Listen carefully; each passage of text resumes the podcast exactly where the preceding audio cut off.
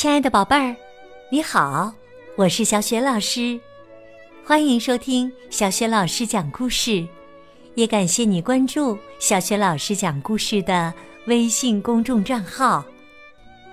下面，小雪老师给你讲的绘本故事名字叫《一只名叫木耳的熊》。这个绘本故事书的文字是来自芬兰的凯莎。哈波宁，绘图是安妮·瓦西科，由杨玲玲、彭毅翻译，是奇想国童书出品，浙江少年儿童出版社出版的。那么，这只名叫木耳的熊有什么特别的地方呢？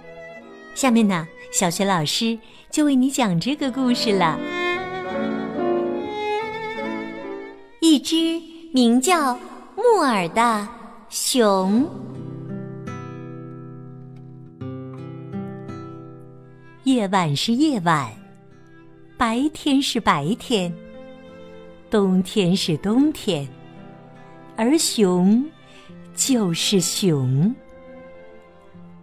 森林里所有的熊都在冬眠，只有一只除外，这只熊名叫木耳。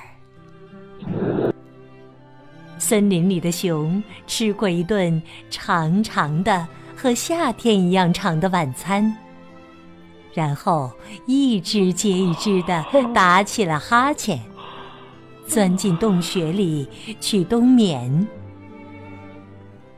所有的熊都如此，除了木耳。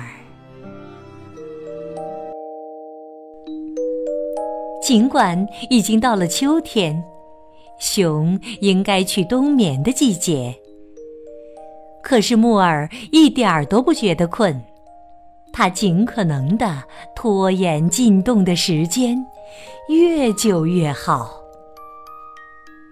木耳还没等到看一眼冬天的第一片雪花，一只大熊就吼道：“赶快去睡觉！”其他的熊都在打呼噜，木耳来回盯着洞顶和洞壁，看了又看，只有他还醒着。而冬天漫长、漆黑又无聊，非常非常无聊。木耳就是睡不着，他一丝睡意都没有。木耳躺着睡，坐着睡，倒着睡，站着睡，趴着睡，无论用什么姿势都睡不着，一点儿都睡不着。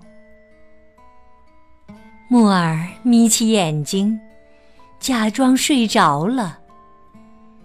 好无聊的游戏呀！如果你只是闭上眼睛，但没睡着，那就做不了梦。木耳又开始数起了月局：一、二、三、三、六、五百个月局。我想去看冬天。可是冬天在洞穴的外面，木耳在洞穴的里面，就像在一个黑色的天鹅绒袋子里。木耳哭了，他嚎啕大哭，啊啊！把眼泪哭干之后，木耳生气了。为什么我必须冬眠？因为在这片森林里的熊都冬眠，因为熊在这片森林里就要冬眠。木耳是一只熊，长着一身又粗又硬的棕色皮毛，和这片森林里别的熊一样。可是，他并不觉得自己是一只熊，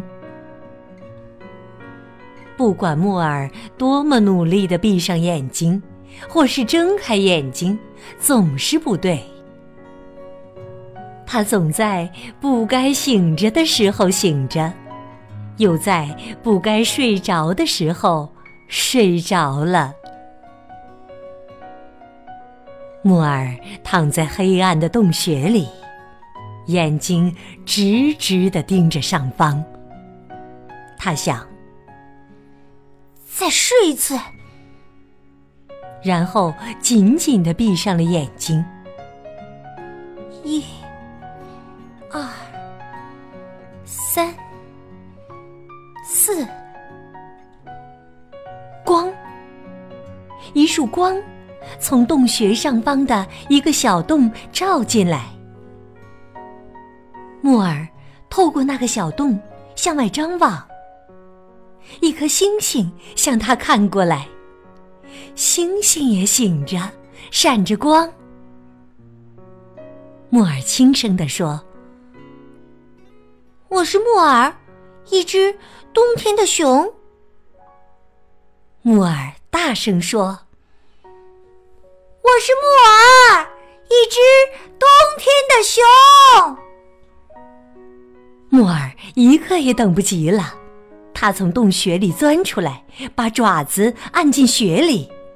下雪了，他自豪的喊道：“我是木耳，一只冬天的熊。”在他的头顶。天空中有好多小星星、大星星、暗淡的星星和明亮的星星，所有的星星都在同一片天空里。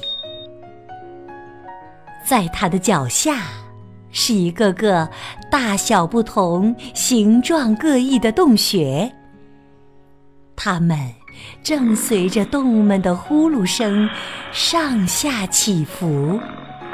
上，下，上，夏，散发着梦的薄雾。森林里所有的熊都在冬眠，只有一只除外。这只熊爬到一棵松树上，伸出舌头去接雪花。就是不睡觉。这只熊名叫木耳。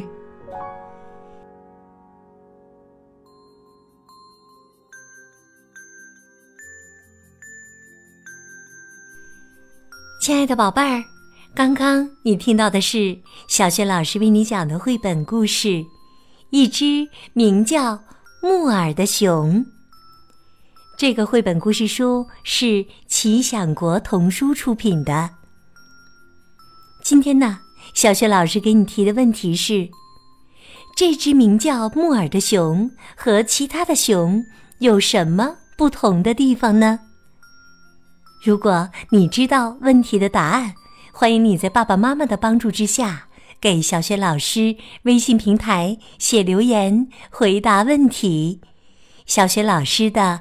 微信公众号是“小雪老师讲故事”，欢迎亲爱的宝爸、宝妈和宝贝来关注。